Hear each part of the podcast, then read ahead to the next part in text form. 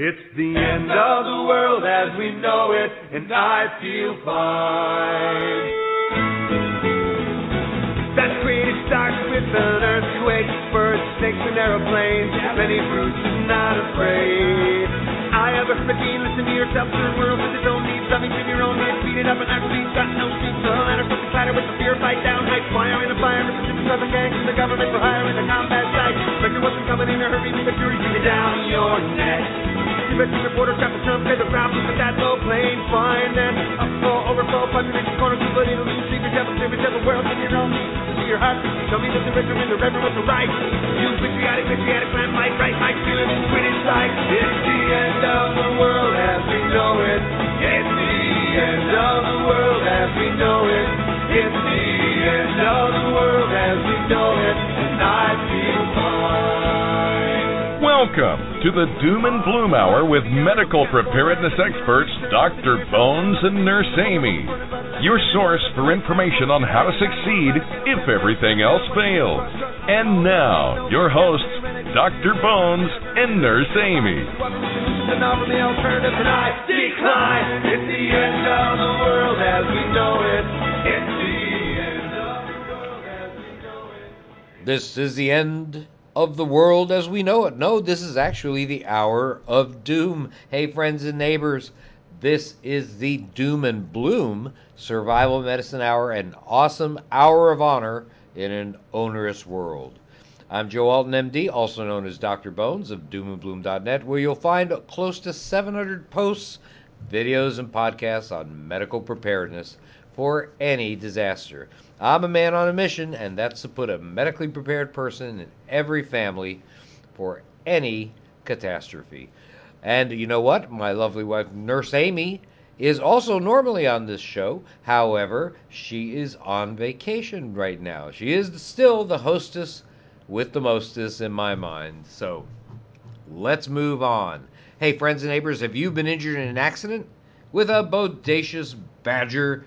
Our attorney says, don't call me, call Dr. Bones and Nurse Amy and listen to this.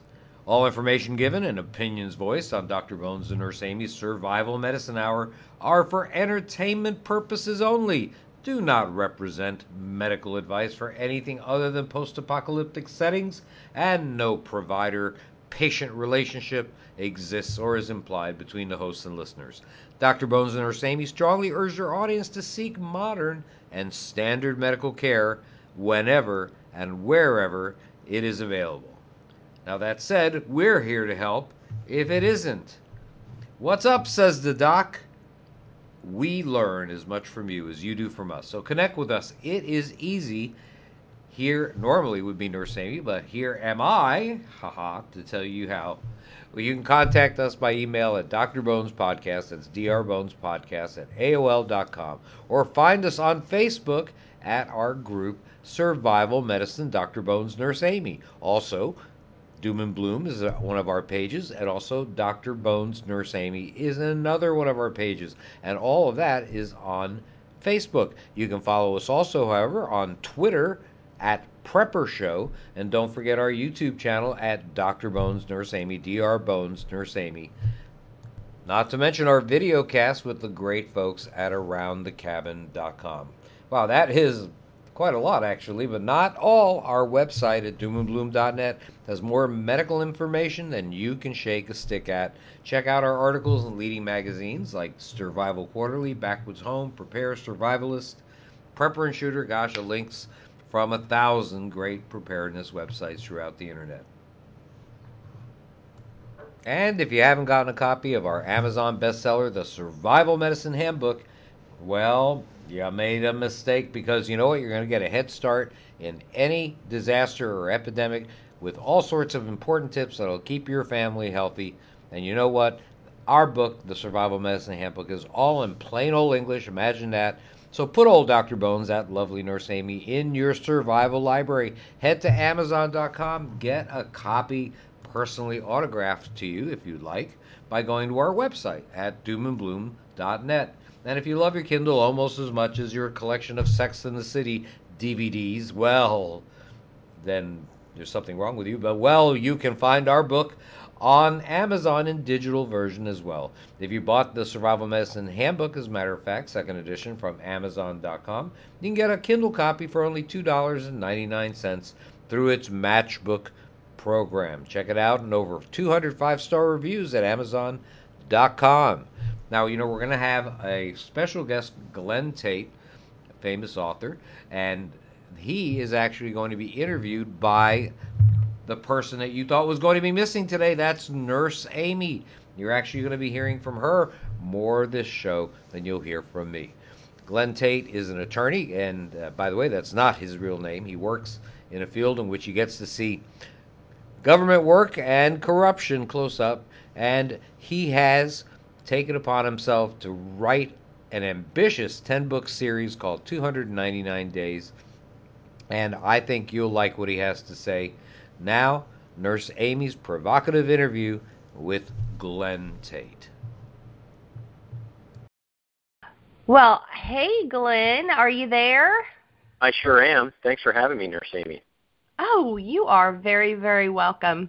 And if you get to say the nurse part, it's okay. okay, so just Amy. We're, okay, we're, cool. We're we're friends. We're friends. It's fine. Okay. Um, you know, we recently celebrated Independence Day, which is normally um, a really happy occasion for everyone. Uh, you don't have to buy gifts for each other. It's sort of a family get together, and you just enjoy each other and, and eat and hang out and appreciate the fact that we have a free country. But and I I read an article that you wrote, and I'd really like you to kind of talk to people a little bit about it. And it was called "Why the Fourth of July Means Nothing to Me: America," and that's with a C A, versus America with a K A. So, can you talk to um, our listeners a little bit about that article? Yeah, it it really pained me to write this because up until recently, I considered myself to be very patriotic, and by that I don't just mean waving a flag around and being like Homer Simpson, you know, and saying USA. I mean, it, it meant something to me because I know about the history of the United States and and I know the goodness. Obviously, not perfection, but nothing's perfect. And I grew up in the 70s and 80s, and America was a pretty doggone good place. And I saw with my own eyes goodness. I saw people that that built businesses and that had good jobs, and uh, people were by and large decent. Um, again, I'm generalizing a lot, but I mean it's true, and they they were decent, and things were good, and America was unquestionably the greatest country on earth um, in every measure. Uh, you know, morally, I believe, especially compared to the then Soviet Union. Um, uh, economically, militarily, culturally. Um, it, was a, it was a really good gig we had going on. So, and, and I attribute a lot of that to a relatively high amount of, of freedom. And it's not just because we're we're just awesome because being American means greatness. I mean, you know, there's a reason behind it, and that's the history and the freedom and a constitutional republic and, and all those things. And so um, that's gone away. It's vanished. It is no more. And I look around now, uh, Obamacare, the Kardashians. Like, why would I even care about that? I mean, uh. you know, uh, culturally, uh, I don't even have to go the laundry list. Everybody knows what I'm talking about. Um, politically, um, two ridiculous parties that are virtually identical that, you know, are are kind of run by the same people. And by the way, I'm in the political business. I actually know what I'm talking about on this. And uh, all these horrible things, the civil liberties have been eroded. Um, everybody understands that. I mean, if they're listening to this show, they probably don't think that America is an awesome place to be here. Now, here's the thing: you say things like America is not an awesome place, and some people, a handful of people, and some of the comments um, on my Facebook page when I put this up, were basically assuming. I don't think they read the article, by the way. I think they were starting to assume that if, and I had a graphic of a flag flying upside down and you say something like why the Fourth of July means nothing to me, a lot of people jump to the conclusion that I must be some flag burning hippie, you know, who hates America. Because there are plenty of people in this country that fit that description. They're not all hippies, by the way. I mean, they come in in you know all stripes and walks of life, including some you know elite, uh, very wealthy people. I think despise this country. So I'm, it's not that. And the point I made in the article was, I miss America, and with a C and I described right. all the good things about America with a C, and I really do miss America. By the way, that's one of the the lines that is is spray painted, and the Patriots in my book series um, they spray paint it, and it's a very inspirational message. It's really taken off. There's T-shirts, there's stickers. I mean, I get pictures from people all over the world, you know, in their "I Miss America" shirts. So it really resonates with people. So I miss good America, America with a C. And I said, what I hate is America with a K. And what I mean by that is, you know, the Kardashian stuff, the Obamacare, all the stuff we're talking about.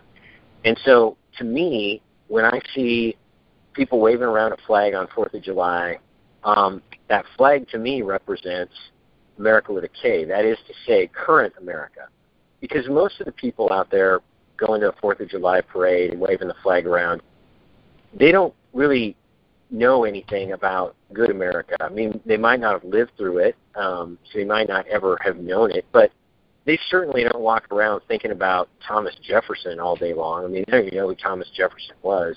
And so right. most people, the sheeple I, I call them, I try not to rip on people and be derisive, but most people in this country, the general population, they're they're clueless and they just think sort of like that Homer Simpson thing I was mentioning, you know, USA, USA with a big foam finger, right? And that's you know they're just chanting for some basically like sports team, and that's what America's right. become.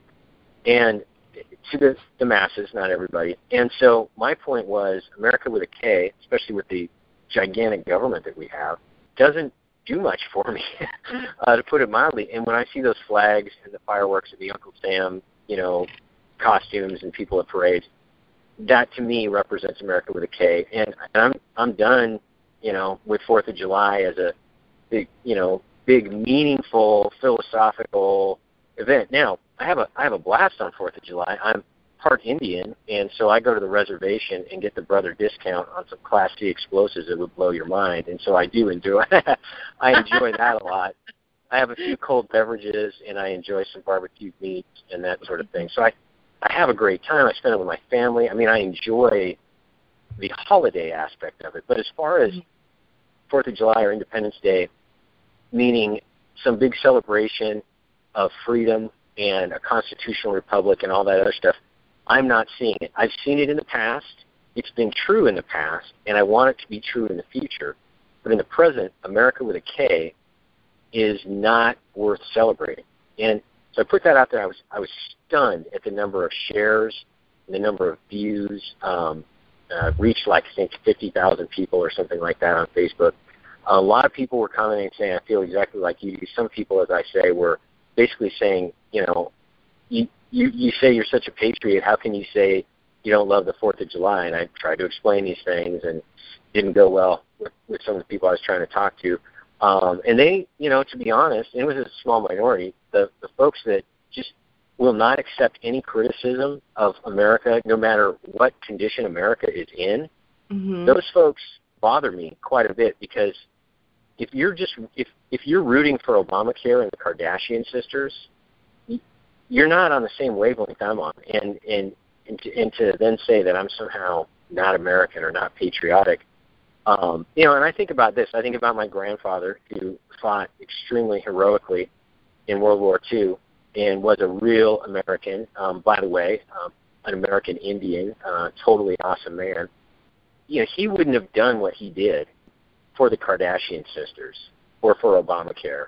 He wouldn't have done any of that. He's an Oklahoma Indian, right? I mean, that says a lot. And so it's not disloyal to say current America sucks. And America used to be great, and here's how, and here's why. And I want America back, freedom, and all that other stuff.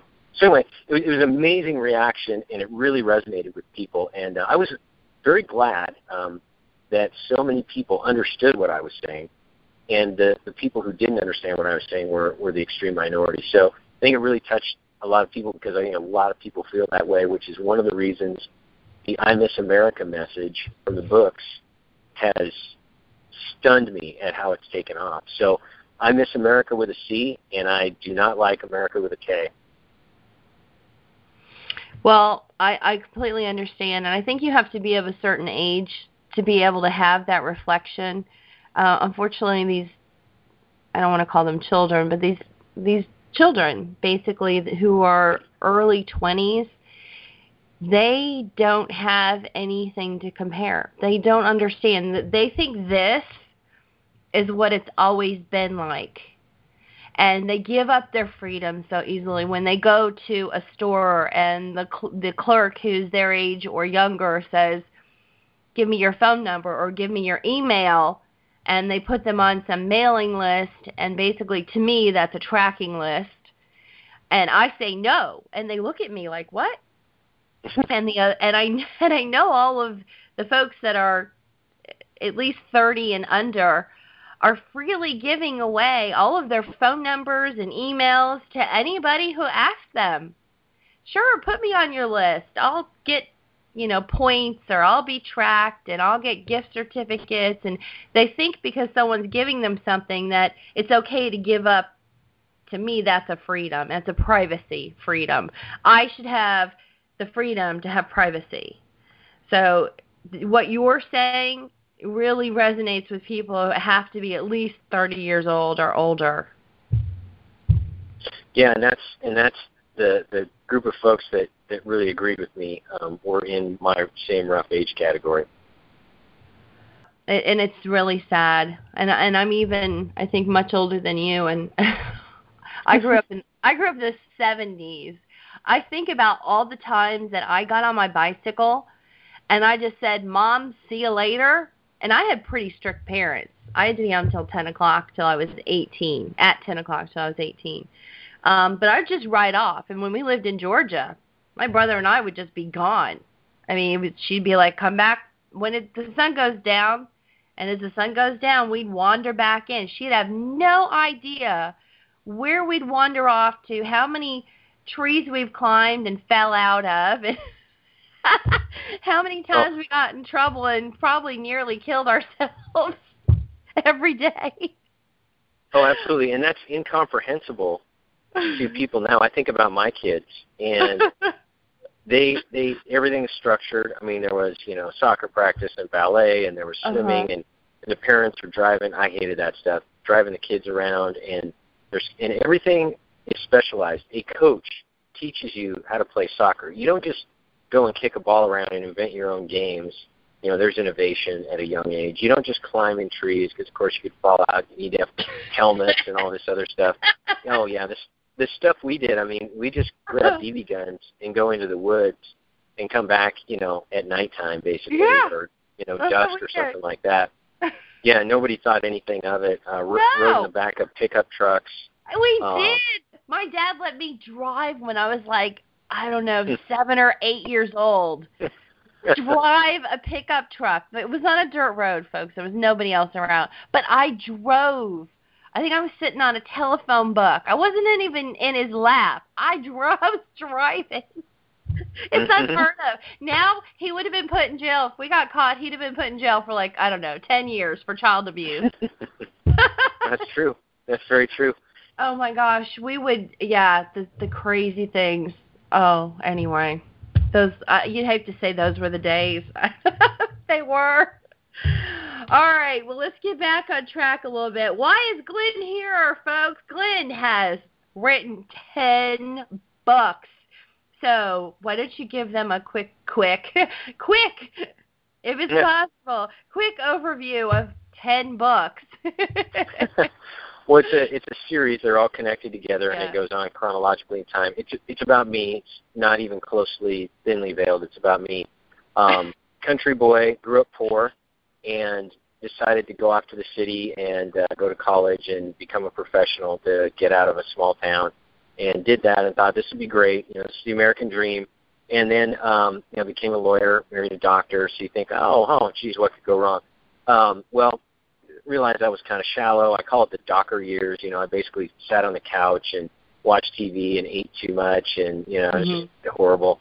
And I realized around 2008 that the American economy was extremely fragile. Uh, that was a big wake-up call for a lot of people. I think that's where most preppers probably started from uh, is the 2008 era. Anyway, and, and realized how fragile things were and how I was dependent mm-hmm. on absolutely everything, and I couldn't you know, I couldn't even chop wood anymore. It was horrible. I mean, I used to do that, you know, all summer long, as David Allan Coe says, uh, chop wood and uh, for heating in the winter. I'm paraphrasing. you, you don't really quote David Allan Coe, not on a nice, polite um, podcast. Anyway, so uh, you got to paraphrase him. But anyway, did that and lost those skills, and um, and my wife uh, grew up uh, upper middle class, very comfortable, and has no idea what being hungry is about. Um, the you know the electricity not working. Um, what bad people are like. She was never around bad people because there were no bad people where she, you know she grew up in, and so she cannot understand why I'm so concerned about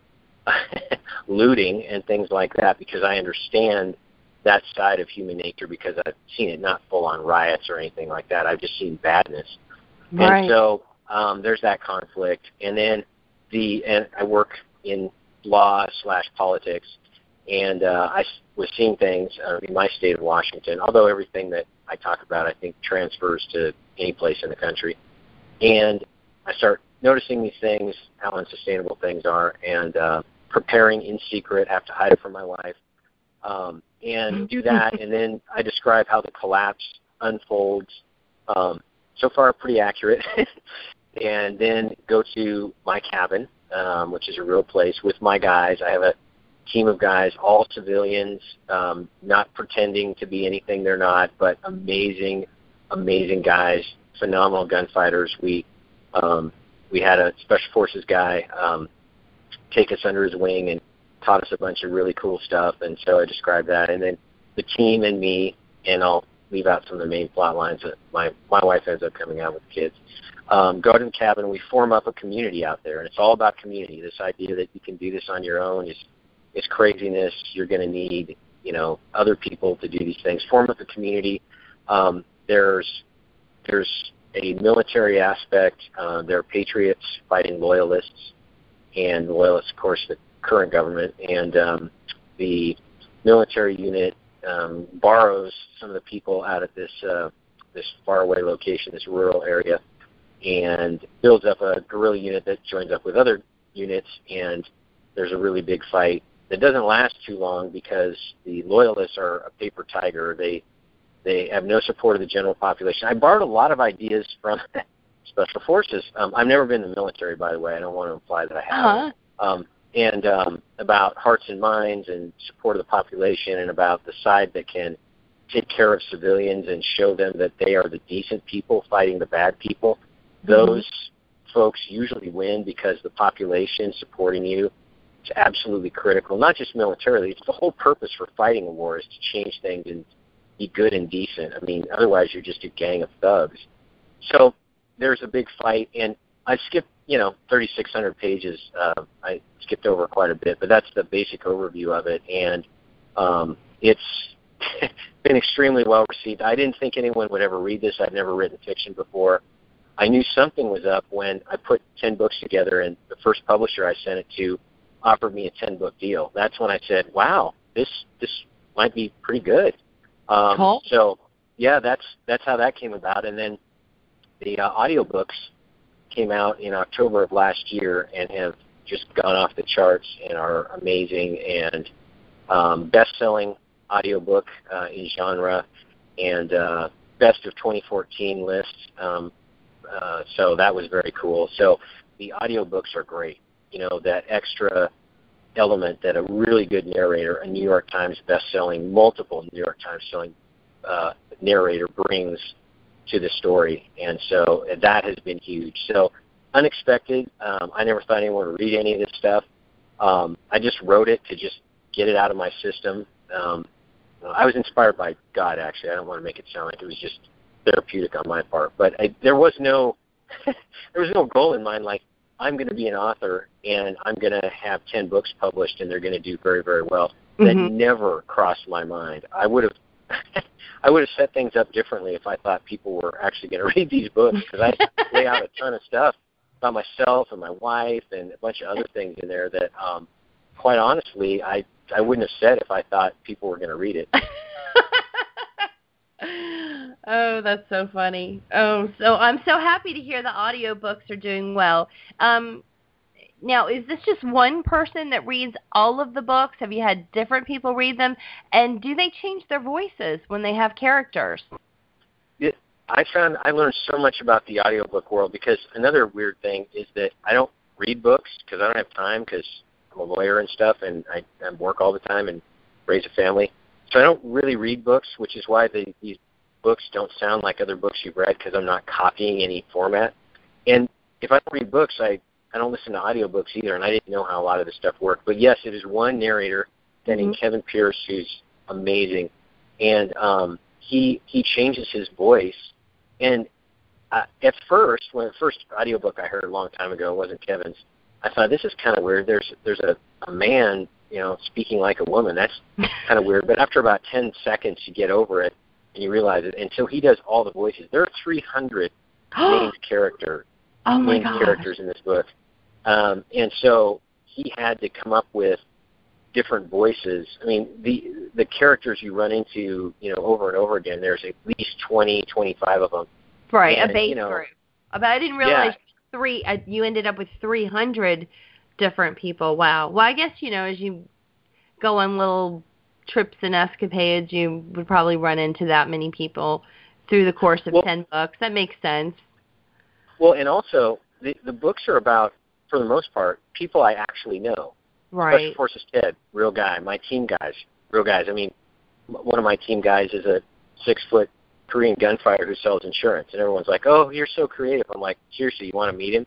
I've done that. I've gone a couple of times. I've gone to speak places, and the real pal, William Kung Pao, um, uh, will will yeah will be in the in the audience, and um, I'll sit there and I'll say, and you know, people think I made up Pal, and I go, there he is, and he's this huge, strong, you know, giant Korean dude who's like this lovable little panda bear of a guy. Um, but and and they sit there and they're they're amazed, and it's like I I've said this before. About 97% of book one is is real. And so back to the 300 named characters, I've had this amazing life and met all these amazing people from mm-hmm. all walks of life, and all these people started popping up in my mind as I was putting this huge story together, mm-hmm. and I saw these roles for all these people, and not only roles in a fictional sense. Uh-huh. A lot of what I describe in the first few books, these are things that have happened. People say, "Oh, the dialogue seems so real," and I say, "That's because this is what we said. We had a conversation. This is what we said,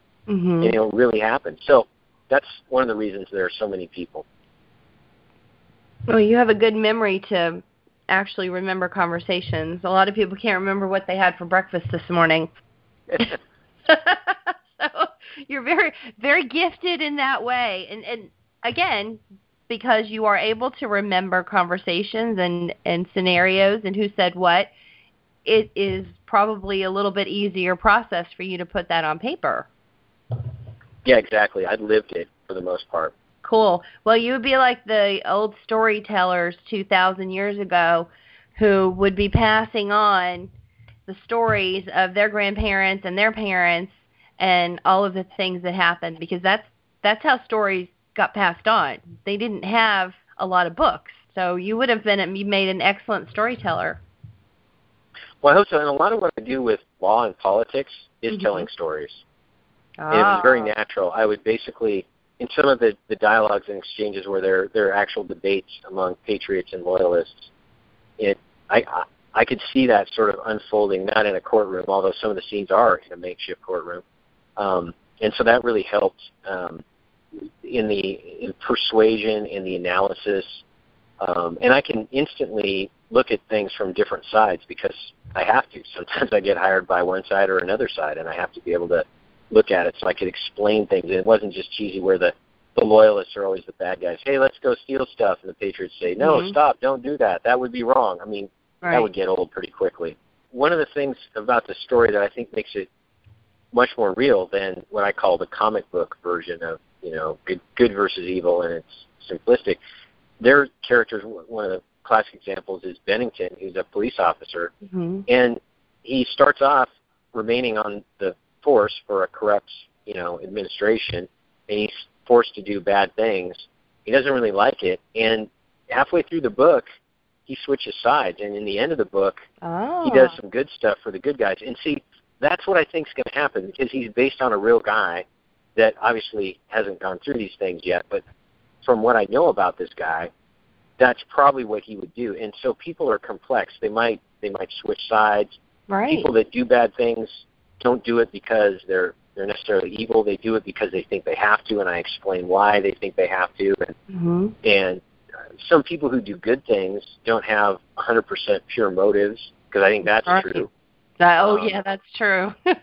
well, it is good that you're able to see the good and bad, and it does make your characters more realistic, rather than just some you know uh, comic book superheroes that can do no wrong, you know, do no evil ever, or th- or even think something evil. Because sometimes good people are, especially in a survival situation, may have to do some bad things.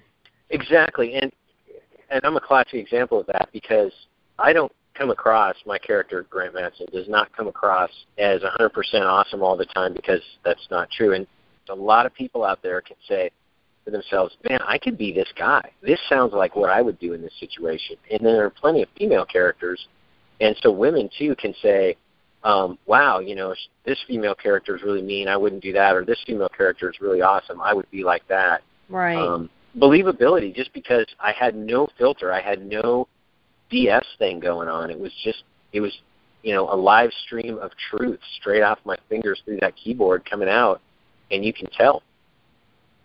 I- I can very easily picture in my mind what's going to happen, and it's not just like made up stuff. It's not watching zombie movies. It's looking at history. Mm-hmm. It's it's listening to people who lived through the Russian collapse in the 90s and lived through the Argentinian collapse in 2000, 2001. right. And it's understanding that there are really bad people out there and understanding what happens when bad people and even mildly bad people realize they're not going to get caught and like what they go and do. I mean, it, it's human history. This is not some you know wild Hollywood script we're talking about here. When there's no law around and people are hungry and desperate, they do horrible things every single time. And, and no one can show me um, a place where an economy has collapsed and and all of that, where everybody you know acted really awesomely.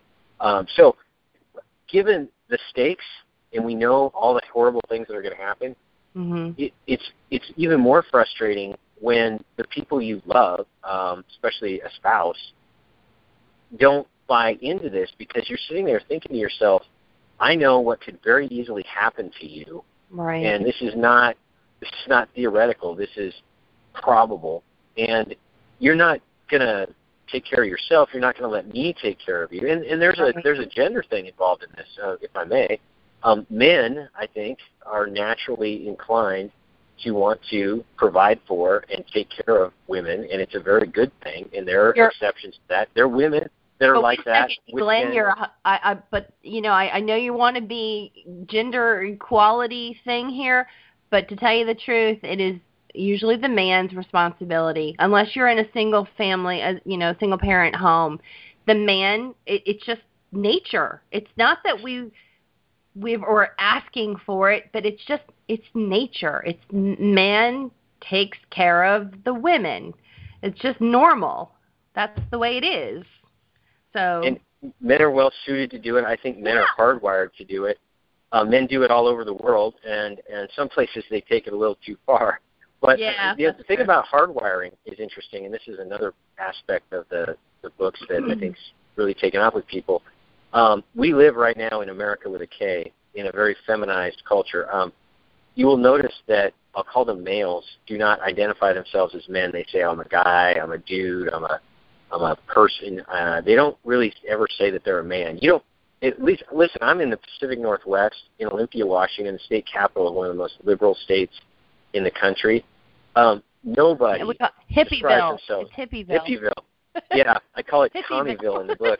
But people, men, do not describe themselves as men. And I, I, uh, open eyes. I'll say, you know, I'll describe myself as a man, and people are Mhm. like, and believe me, I'm not some cheesy, you know, macho guy. I'm, I'm, you know, not that at all. But we have been men have been told not to be men and not to act like men, and that being a stereotypical man, the evil '50s kind of man, is a horrible, degrading, awful thing, and it's almost a mental illness that needs to be Mhm. cleansed out of males. And we have this gen- couple generations actually of these boy men, I call them, and they're they're chronologically and perhaps biologically male, Mhm. but they're not men. They're boys, and they Mhm. they they play video games all the time, and Ugh. they watch ESPN and, and eat chicken wings all the time, and they have this life of seemingly leisure, and they don't take care of their responsibilities. They don't do a lot of things. Um, and so it's hard to be a man in America with a K. And I know that sounds like whining. I don't care if it sounds No, like it's whining. true. I'm telling you, You're it is hard right. to be a man. It's true. I mean, be a man. Oh. I'm I'm talking to you right now from the parking lot of where I work, and I'm telling you what, this is the only pickup truck. I'm in my truck right now. This is the only pickup truck in this parking lot, and I'll just leave it at that. Ugh. Yeah, yeah, it's Well- hard. So it's gut wrenching, and and a lot of men, and and with me, it, it was a newly discovered thing. I was, you know, I guess I was a, a young man, and then I became this suburban blob quote dude quote guy, Mhm. and then I, I it's rare to actually go back to being a man and I actually did it. It's very rare. I'm happy about it and i'm proud of it by the way. And so now um when you know my wife thinks that i'm crazy and she's become much better by the way um since the books came out and since since she it's funny. This is a great story. Um so i i've been prepping in secret for years i write ten books in secret she had no idea and oh and yeah, and so we're on vacation, and I, I just got this publishing agreement that I just signed, right? And so I realized, oh my goodness, there's going to be some 1099s coming. I mean, you know, they're going to sell a couple books at least, and I mean, how do I like explain that? Like, what's this miscellaneous income? Oh, royalties from a 10 book series. I mean, never mind. I mean, I mean, I had to fess up once I got published, right? So we're on vacation, and we're at this beautiful place, and we're having this great time, and it's a nice setting, and I sit down with her by this by this river, and I said, "Hey, baby, guess what I did?" That's exactly what I said. said, uh, I said, you know, you know that the odds of, you know, not being published and getting a publishing deal and getting a book published is like one in a thousand. She said, "Oh, did you do that?" And I said, "No, I got ten published." And she looks at me and she she was really excited and happy, and she said, "Oh, what are the books about?" And I said, "The collapse of the United States, and you're in them." Wow. Wow. That's not a bomb you want to drop so easily. I hope you had a glass of champagne for that poor woman. Oh, you know what? And I'm give- At least a beer. yeah, I'm going to give her a lot of credit. Um, at first, she didn't take it well, in all honesty, but she's she's come around and she has. You know, I've changed on her. I mean, she married a squishy suburban quote male. I mean, she did, and Mm-hmm. and I've changed on her. And we've had this conversation, and I'm going to give her a lot of credit for, um, you know, staying with a guy who fundamentally changed, and then you know threw this bomb out. And um, now we don't talk about it a lot. This is a topic we don't talk about much. A little bit, and she's getting better at it. But um, you know, I'd love to tell you that you know she's like a full-on homesteading kind of woman, and it's Mm-hmm. not who she is. And and again, I changed on her, and so Yeah. I don't think I can expect her to completely tough. change over to to my side, and it works. I mean, it, it works. So that's what matters. And uh, anyway, so that's one of the things. This is a book series. I don't know that anyone had ever tackled this reluctant spouse issue because everybody that wrote these things, first of all, they're like 99% male, and they're all writing stuff like, you know, yeah, and then a bunch of seals came over, you know, the ridge, and I shot nine of them with like eight rounds. And they're like Right. doing this whole Right. yeah and and my woman does what i tell her to do and stuff and i'm like yeah right uh-huh caveman. That's the caveman syndrome.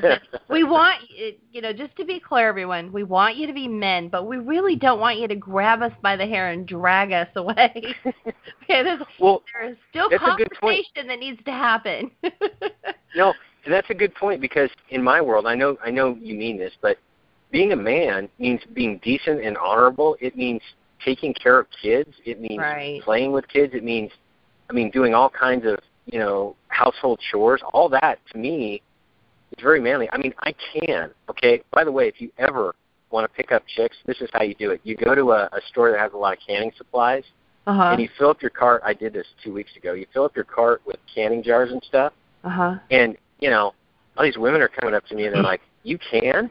One I said, "Yeah, I can." She goes, "What do you can?" And I go, "Clams from my beach." Boy, that was a really good thing to say.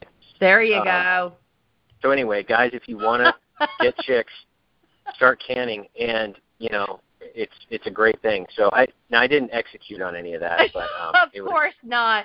But hey, it's good to be wanted. It's nice to, to still be wanted. You know, nobody wants to feel like they've been tossed into the back of the closet.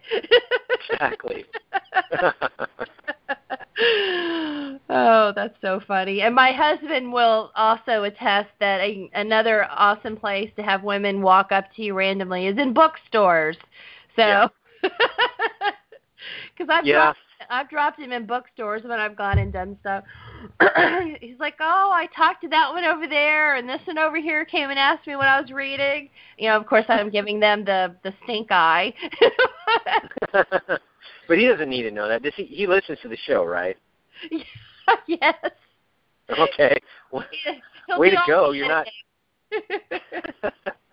You're not very good at this, Amy. I know, I know, I know. But but I I thought I would I would share the secrets for the other men out there who are looking for a woman. It's not it's not easy to find women. I know we've strayed so far off the books.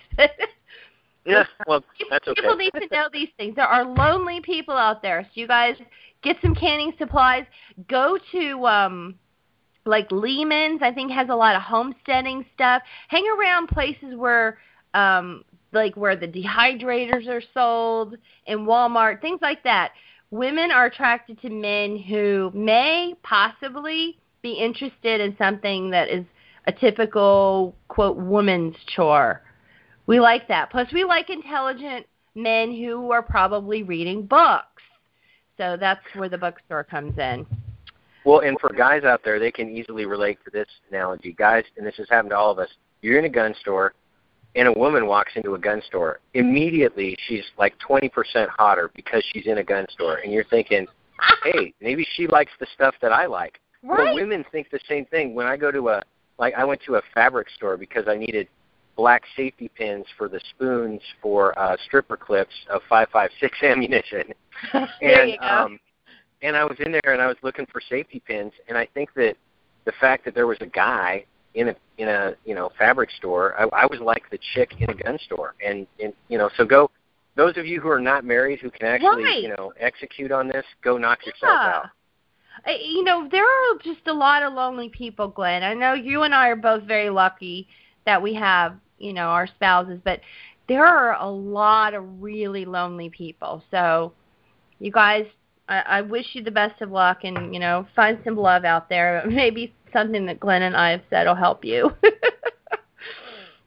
All right, so, uh, gosh, you know, we're like kind of out of time. Um, let's do uh, one more question.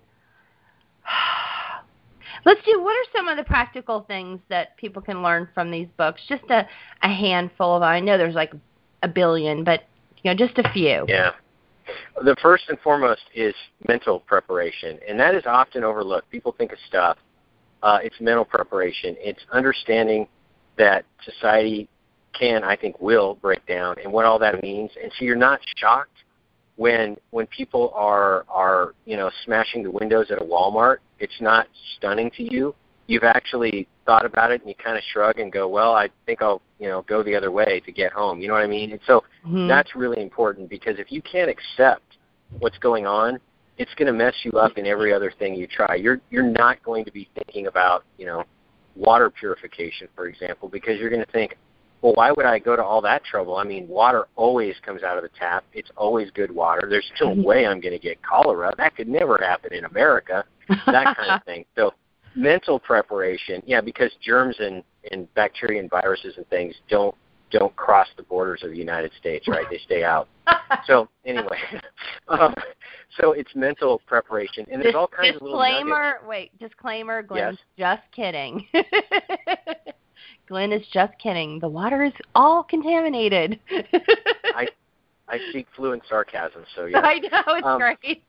um, I love it. and there are all kinds of, of little nuggets in the books that are woven into dialogue or into storylines. Um, several people have said to me, you know, I'm just reading along or listening along, as the case may be, and to this story, and there are all these really interesting people. And then I get done with a couple chapters. I say, did I just learn about guard duty, uh, communications, uh, water, all medical stuff. Did I just learn about this? And so um, it's it's it's you know kind of wrapped in there. And and not only do you learn things like you know how to run a guard rotation or something like that, Mhm. but you think about things that you then realize you need to learn about. You think about, oh, geez, I I do need a bunch of people pulling guard duty. I never really thought of that, or and that's a pretty obvious one that probably a lot of people thought of. There are a lot of little things, um, uh, uh, oral hygiene, you know, like brushing your teeth and stuff like that's kind of important. Right. Little things like that that, Yeah. that you think about. I mean, you're medically based and all that,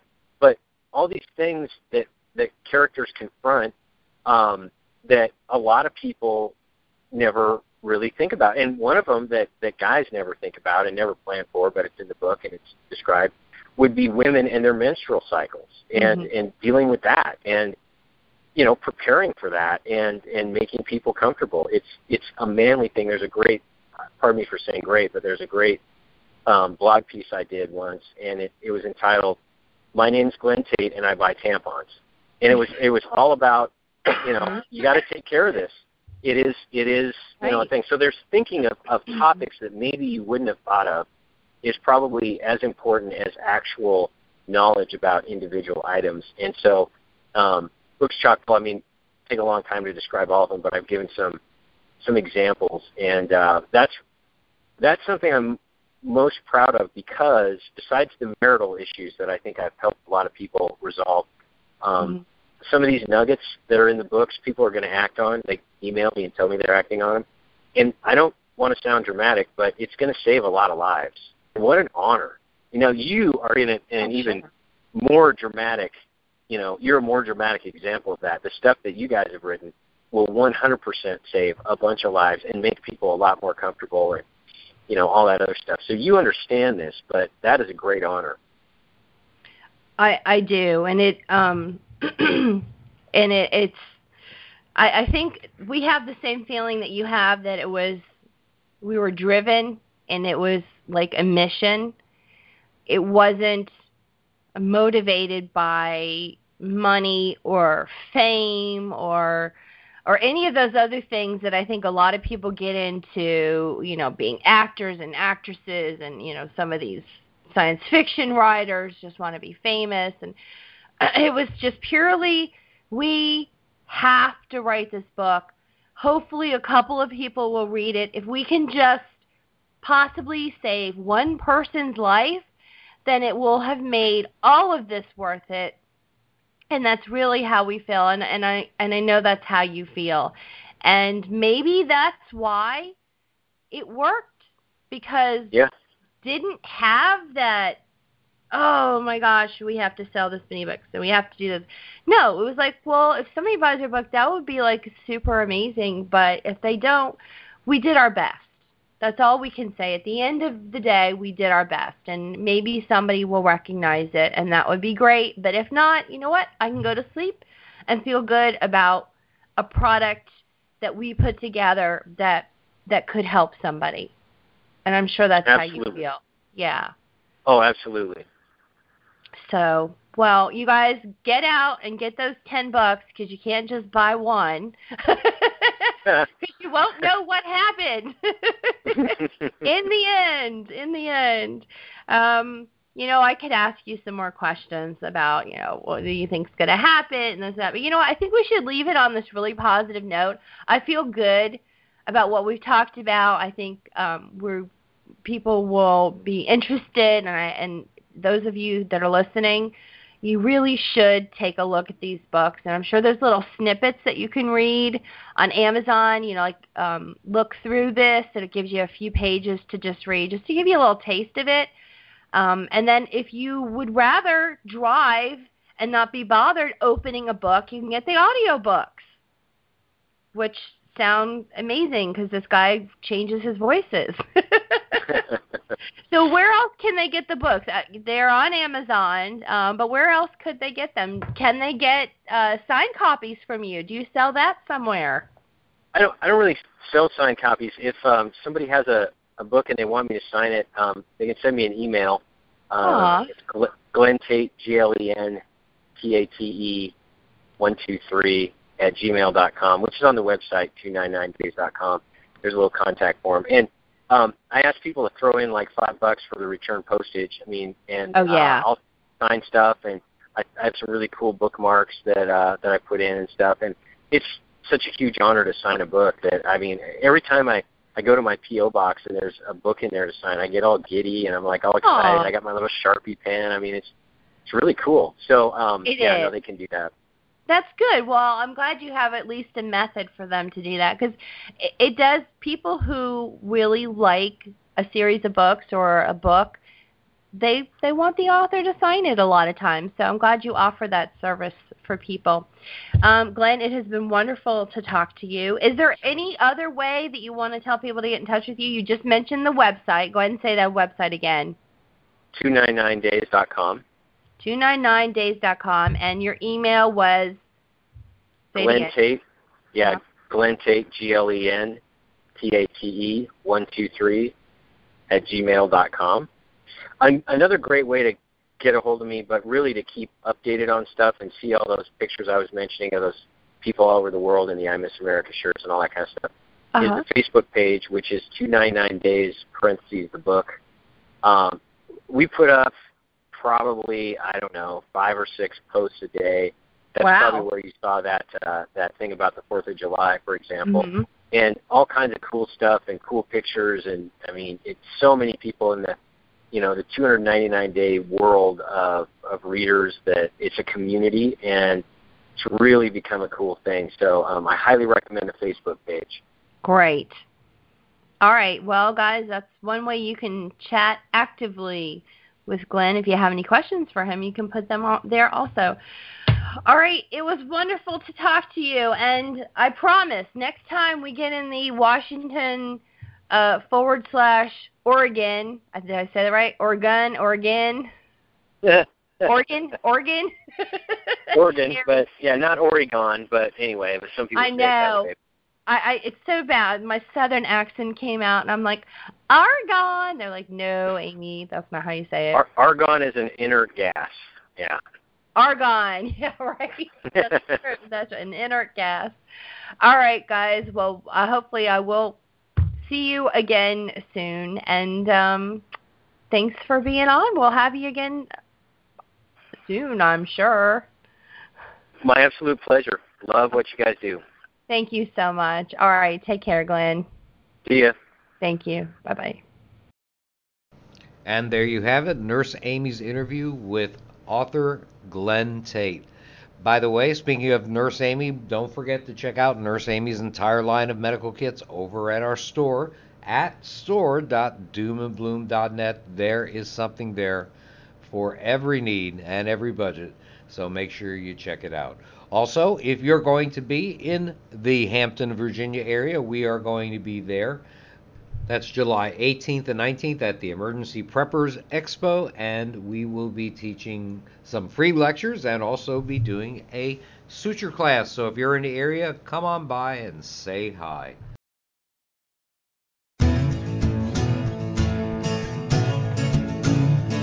You've been listening to the Doom and Bloom Hour with medical preparedness experts Dr. Bones and Nurse Amy. Check out our website at www.doomandbloom.net for hundreds of informative articles about survival medicine, gardening, natural remedies, medical supplies, and lots of other good stuff. Contact us, send your email to drbonespodcast at AOL.com or use the contact form on the main page of the website. See you next week.